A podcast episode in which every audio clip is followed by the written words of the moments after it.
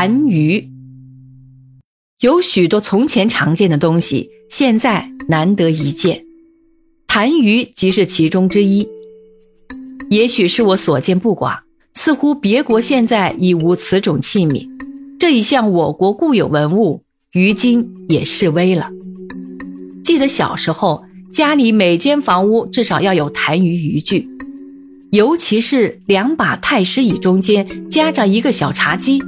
机前必定有一个痰盂，其形状大抵颇似故宫博物院所藏宋瓷弩窑青凤华尊。分三个阶段，上段是敞开的撇口，中段是容坛的腹部，圆圆凸凸的；下段是支座，大小不一。顶大的痰盂高达两尺，腹部直径在一尺开外，小一点的西瓜都可以放进去。也有两层的，腹部着地，没有支座。更简陋的是浅浅的一个盆子就地擦，上面加一个中间现带孔的盖子。瓷的当然最好，一般用的是搪瓷货。每天早晨清扫房屋，倒痰盂是第一装饰，因为其中不仅有痰，举凡烟蒂、茶根、漱口水、果皮、瓜子皮、纸屑都兼容并蓄。甚至有时也全充老幼咸宜的卫生设备。痰盂是比较小型的垃圾桶，每屋一具多方便。有人还嫌不够方便，另备一个可以捧的小型痰盂，讲究的是景泰蓝制的，普及的是锡制的，圆腹平底而细颈撇口，放在枕边左右，无倾覆之余，有随侍之效。我们中国人的体格好像是异于洋人，痰特多。洋人不是不吐痰，因为洋人也有气管与支气管，其中黏膜也难免有分泌物，其名亦为痰。他们有了痰之后也会吐了出来，难道都卡了口中再从食管里咽下去？不过他们没有普射的痰盂，痰无处吐，他们觉得明目张胆地吐在地上。不太妥当，于是大都利用手帕。大概是谁也不愿洗那样的手帕，于是又改换用了旧丢的纸巾。那纸巾用过之后又如何处理？是塞进烟灰缸里，还是放进衣袋归遗细菌？那就各随各便了。记得老舍有一短篇小说《火车》，好像是提到坐头等车的客人往往有一种惊人的态势。进了头等车厢，就能吭的一声，把一口粘痰从气管里咳到喉头，然后咔的一声，把那口痰送到嘴里，再退的一声，把那口痰直吐在地毯上。吭咔脆这一笔确实写实，凭想象是不容易憋造出来的。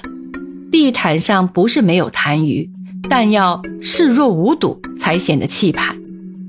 我曾亲眼看见过一对夫妇赴宴，饭后在客厅落座。这位先生大概是湿热风寒不得其症，一口大痰涌上喉来，咔的一声含在嘴里，左顾右盼，想找一个痰盂而不可得，俨然是一副内急的样子，又缺乏老舍所描写的头等火车客人那样的洒脱，真是狼狈之极。忽的，他的福至心灵。走到他夫人面前，取过他的圆罐形的小提包，打开之后，啐的一声，把一口浓痰不偏不倚地吐在小提包里，然后把皮包照旧关好，扬长而去。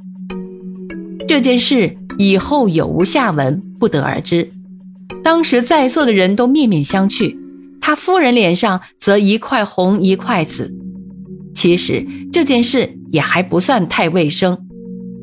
我记不得是哪一部笔记记载着一位只会歌功颂德，而且善体人意的宦官内侍，听得圣上一声咳嗽，赶快一个箭步窜到御前，跪下来仰头张嘴，恭候圣上玉痰啐在他口里，时人称为肉痰鱼。明朝医学家张介宾作《景岳全书》，对于痰颇有妙论。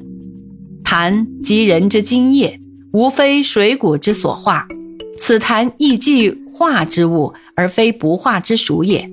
但化的其正，则形体强，容未充；而痰言本皆血气，若化失其正，则脏腑病，津液散，而血气即成痰言。此亦忧乱世之盗贼，何孰非治世之良民？但盗贼之心，必由国运之病；而痰言之作，必由元气之病。盖痰言之化，本因水谷。使果皮强胃，使果皮强胃见如少壮者流，则随时随化皆成血气，焉得流而为痰？为其